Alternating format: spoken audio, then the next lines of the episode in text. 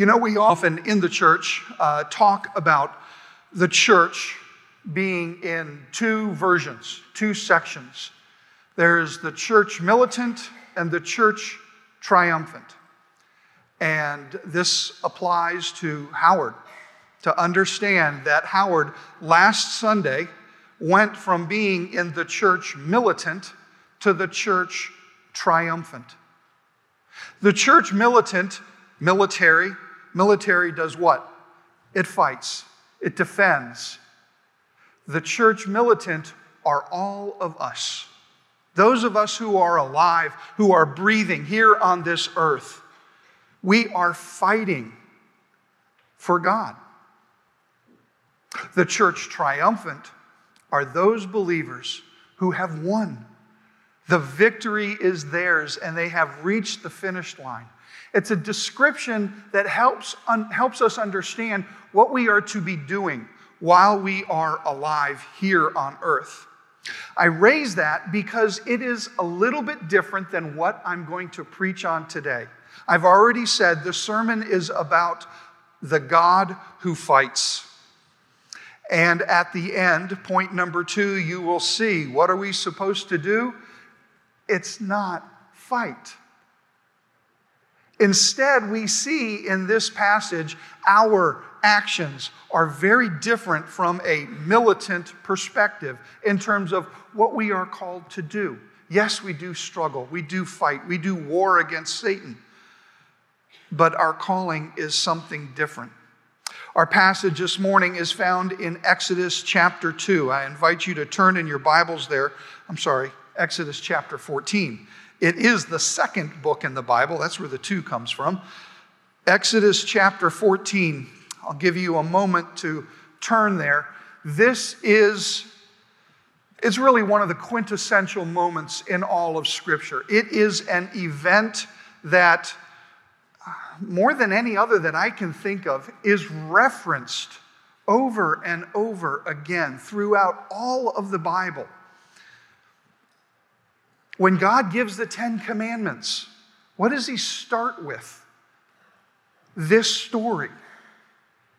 They are the Israelites, and we are to obey God because of this story, of what it tells us about God. This series that we're in in the book of Exodus is about the wilderness. It is about what Israel experiences in the wilderness.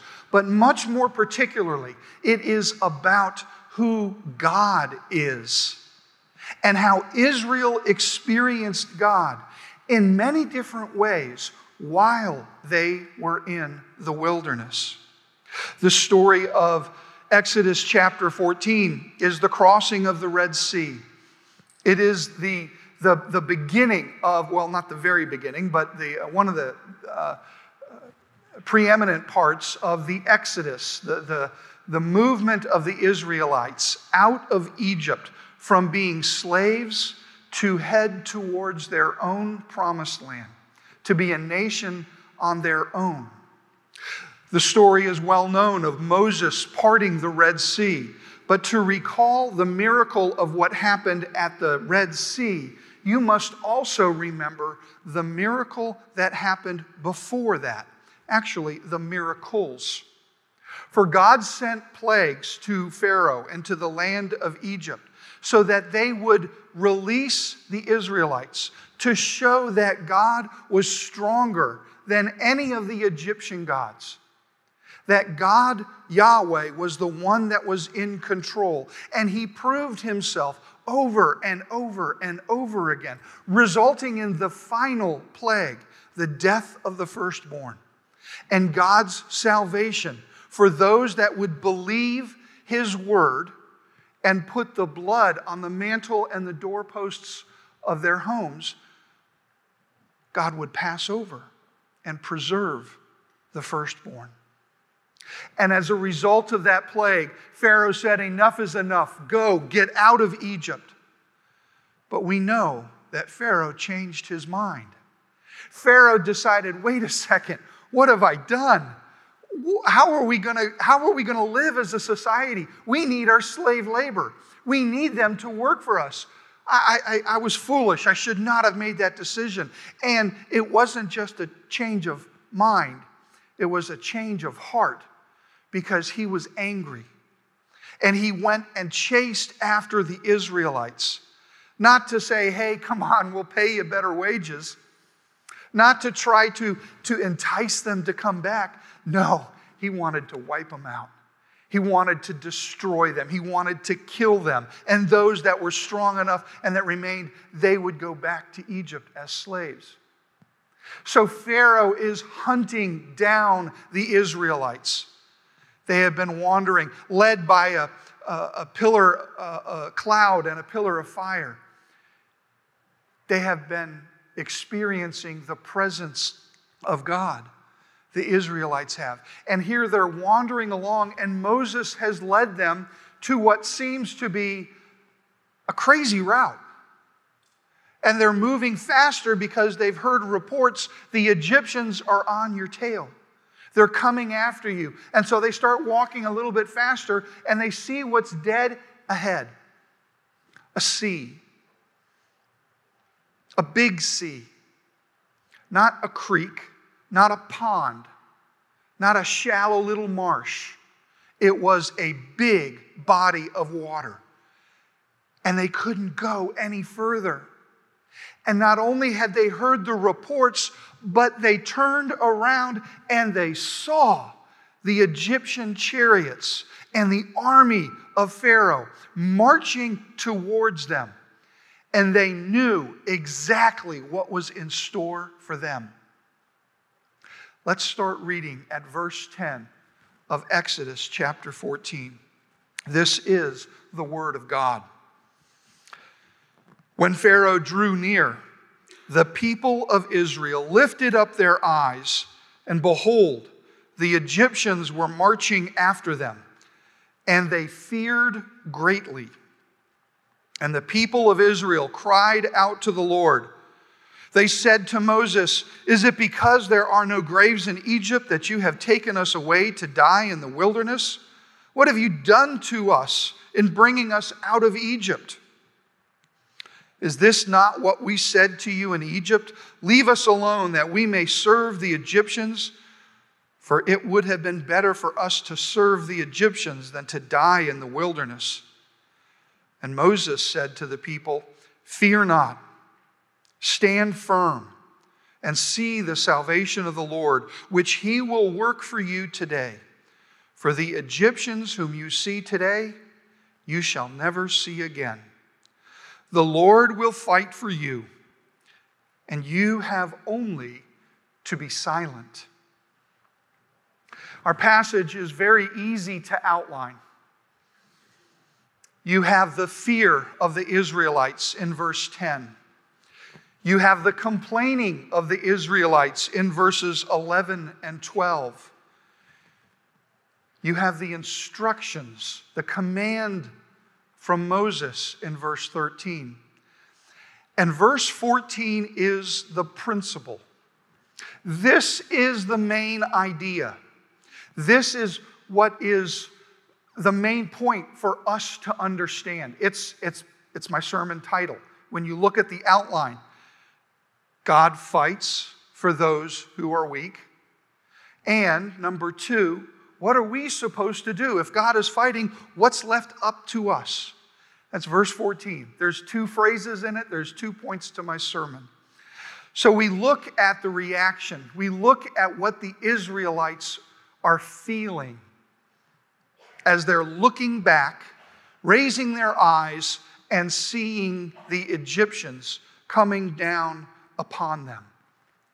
They're looking at their own destruction. They know they are about to be on the back, bad side of a, a big whooping.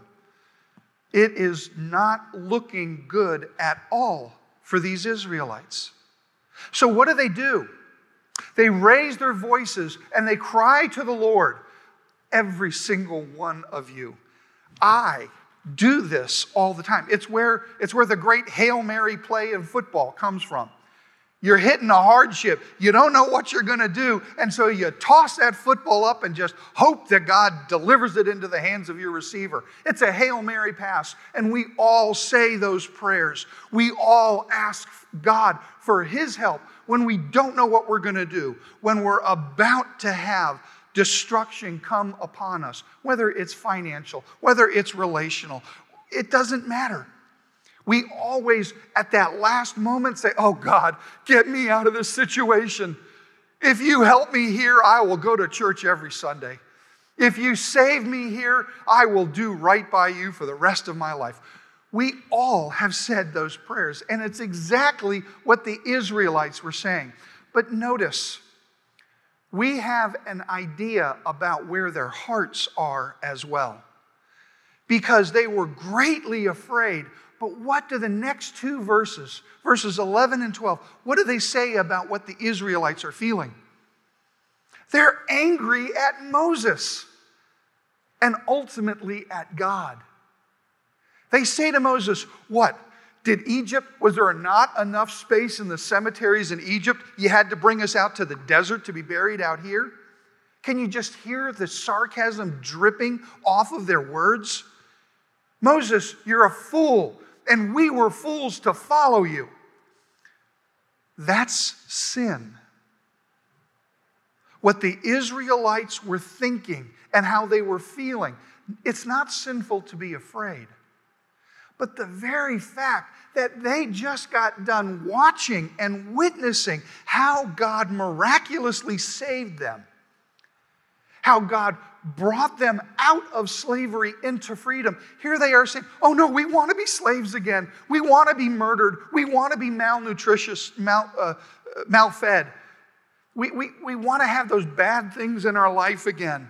Give them back to us, God. We don't want this freedom. This freedom that you're giving, look what it's good for nothing.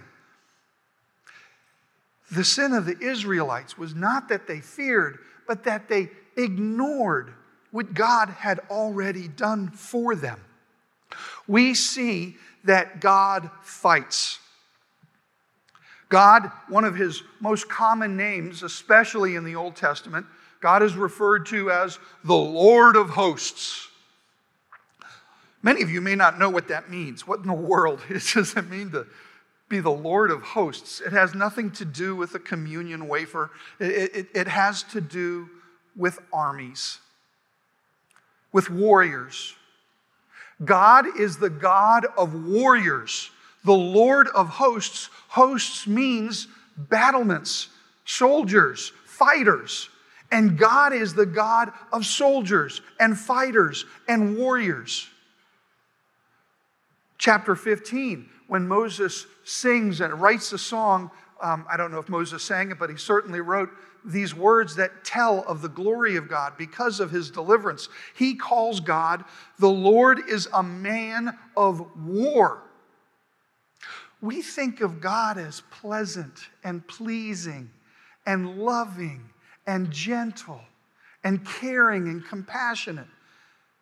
When we talk about Jesus, we always focus on that aspect of him. And we tend to incorrectly divide God as being Old Testament God and New Testament God, as if God had changed, as if there were differences, two different gods, or he had a good night's sleep and he didn't have a good night's sleep. No, that's crazy. God is the same God. The God of the Old Testament is exactly the same God of the New Testament.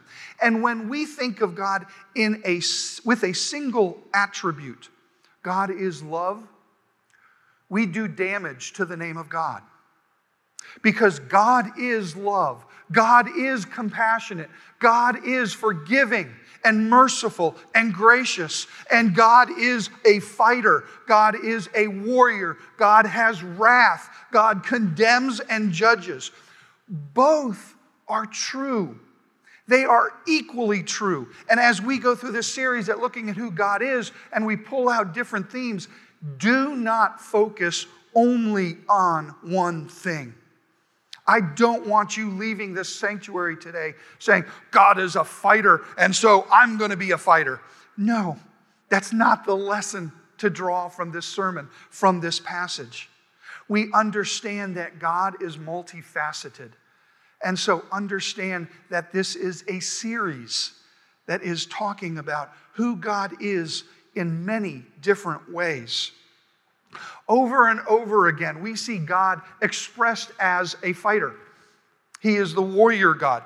After the Israelites get out of the wilderness, what happens next? They cross over the River Jordan and they enter into the promised land. And were all of the nations that were there in the promised land just opening up the doors and throwing parades and, and just having a wonderful party because, oh, here, here are the Israelites who've come to take over our city. Welcome, come on. No. The Israelites had to fight for their land. And when you see over and over again, just think of Jericho. What happened? Joshua fought the battle of Jericho? No, he didn't. Joshua didn't fight. Joshua marched around. It was God who fought the battle of Jericho. And it's God who fought through the whole conquest of the promised land. And after their conquest, when they are coming up against other nations, and Israel has kings and, and nations that are coming against them, who fights for them? Israel had an army, but it was the Lord who was fighting for them. Over and over ago, we, again, we see that God fights for his people. How does he fight? Well, he uses many different means. But most specifically, and as we see in our text, God fights supernaturally. It's not a fair fight. You try to go up against the maker of this world, the creator, God Almighty. What do you think? God's going to say, okay, I'm going to, I'm going to tie both hands behind my back and, and we'll have a fight now? No. God is powerful. God is God. It's not a fair fight. And yet, man always thinks he can win. God wins his battles supernaturally. Parting the Red Sea and letting the Israelites go through on dry ground. And then, once every single one, millions of people get through that Red Sea, what happens? He closes it not on a single Israelite. There is zero collateral damage. But all of the Egyptians are destroyed. That great promise that Moses says, the Egyptians who you see today, looking back at those chariots and those horses and those warriors, all those Egyptians that you see today, you shall never see again. They certainly saw Egyptians again, but none of them they were all wiped out. God supernaturally fights for his people. That's who he fights for. Who does he fight for? His people and his own glory. That's kind of a why question as well. Why does God fight? God fights for his people, and he fights for his people so that he gets the glory. God could have made it real easy for the Israelites to get out of Egypt. He could have directed them and changed the hearts of Pharaoh and given them a nice, easy passage directly to the promised land. But instead, they encounter the Red Sea. They encounter certain destruction, and God saves them. And He does this, He leads them this way so that they can see yet again who God is. That He fights for them, that He is with them, that He is leading them, that He provides for them, so that they can see it is Yahweh who saves them. God promises to them, I will be your God, and you will be my people. God fought for them because they were his people.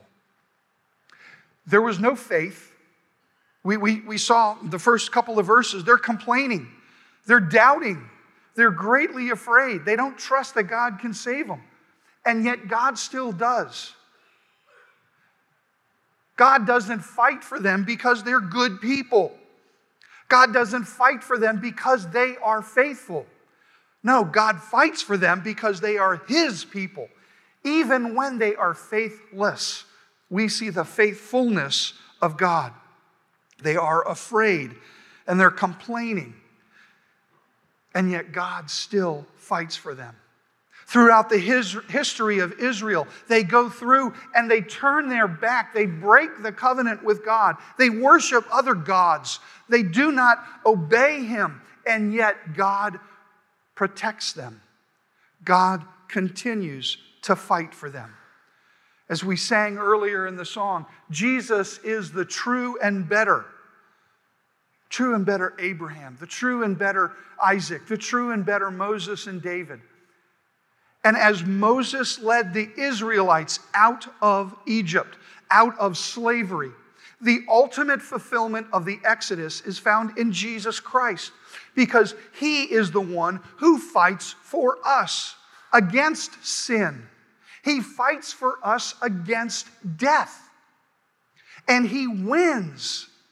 We believe Jesus rose from the dead. The beauty of Easter morning is not just for that one Sunday a year.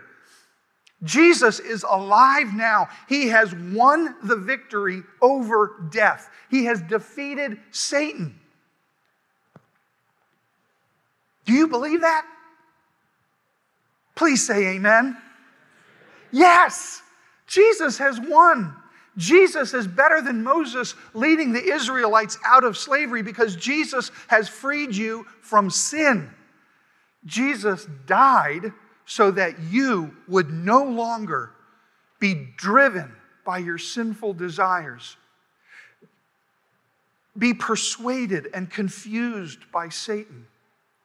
Jesus has won. Jesus fights for his people. Now, we're not Jews in here, most of us. And yet, we can declare we can have assurance that God is fighting for us because we are his people. It's not just the fact that Jesus died, it's that he died for me. And that I place my faith, I trust that his death pays the penalty for my sins. That's what it means to be a child of God, to be a follower of God, to be a Christian. God fights for his people, lest we think he just fights for everybody, just for general good. The promise of Scripture is that he fights for his people. What a great comfort. What great assurance we have. If we are God's people, God certainly fights for us. But we've got to pause for a moment and say, wait a second. Where do I, where does Eric where do you fit into this story? We need to be careful because too often we are the Israelites. We are the greatly fearful people. We are the ones that are looking at our circumstances, at whatever problem is coming up behind us and about to devour and destroy us. And that's what our focus is on.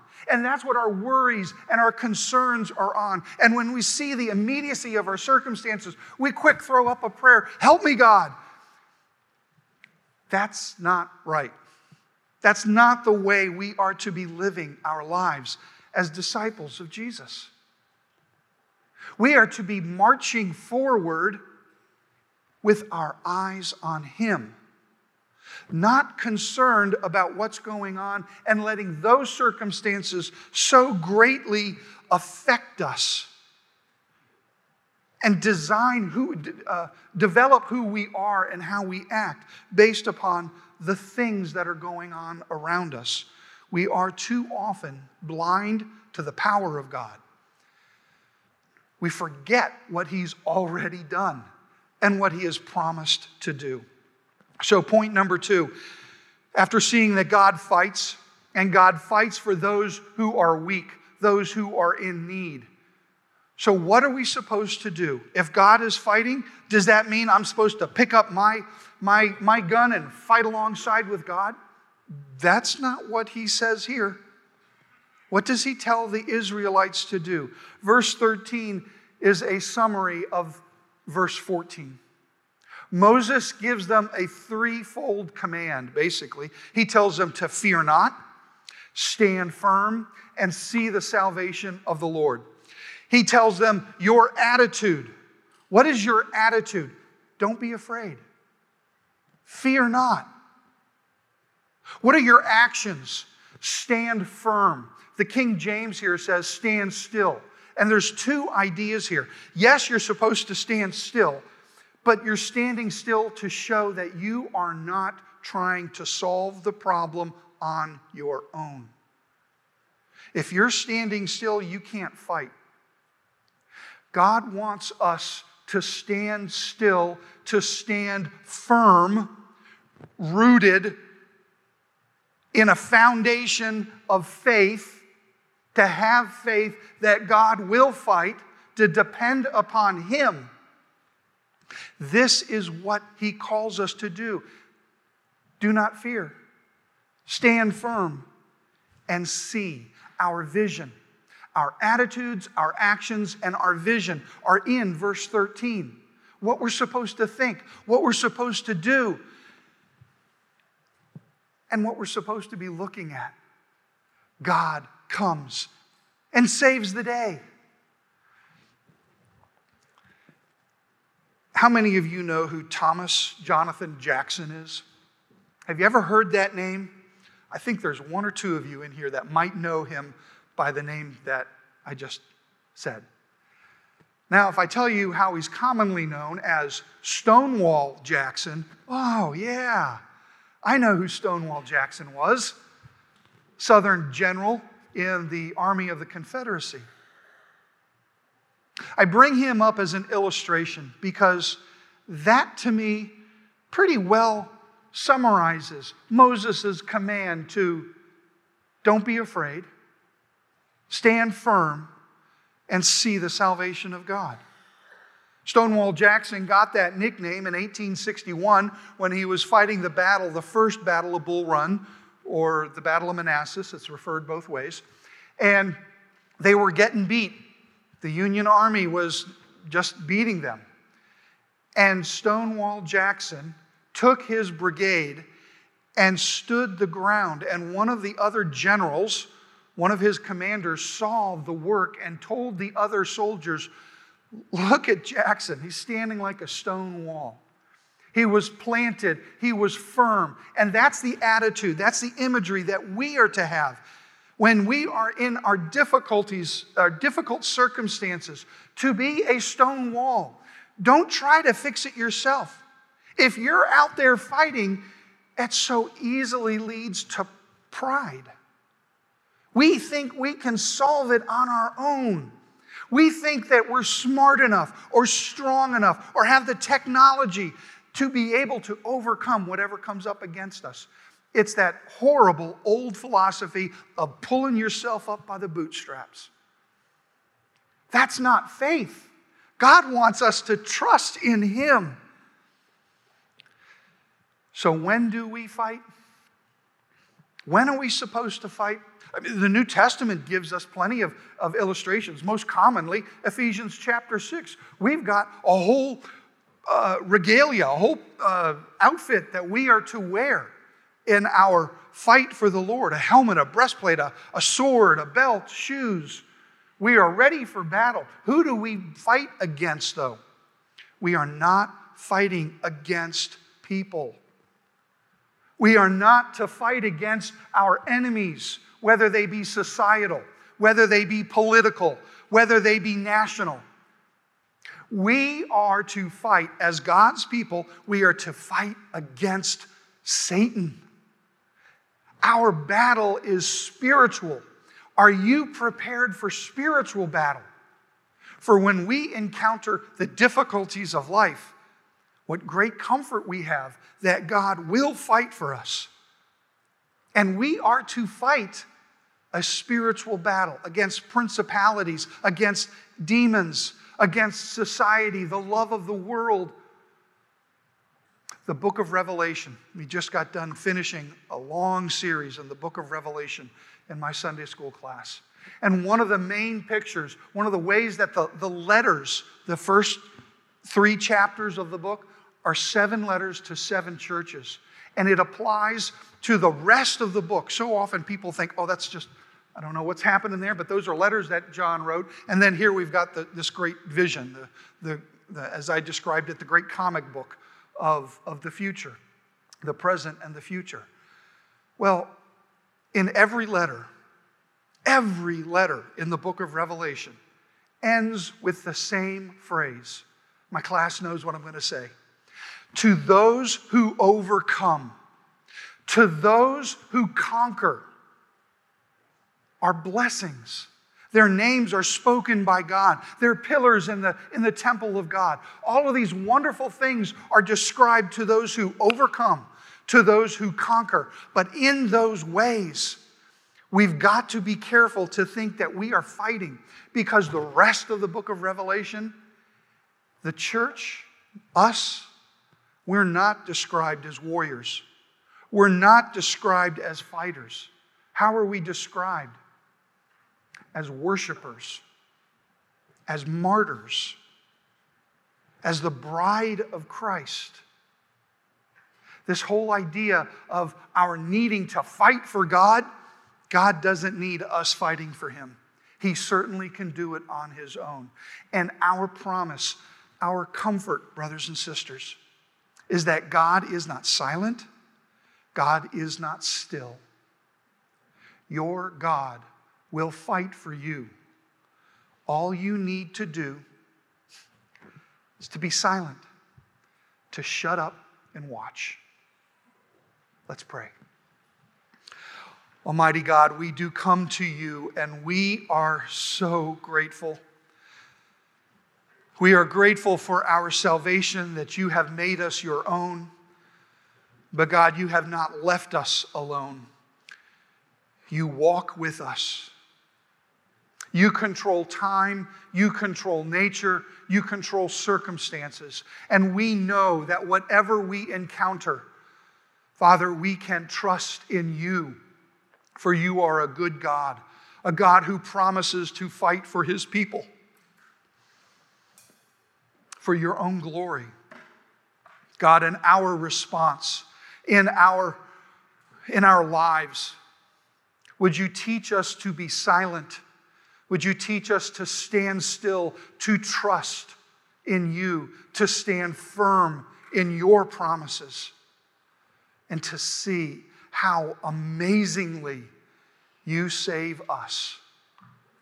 God, we ask for your help and we give thanks for receiving it. In the name of Jesus, amen.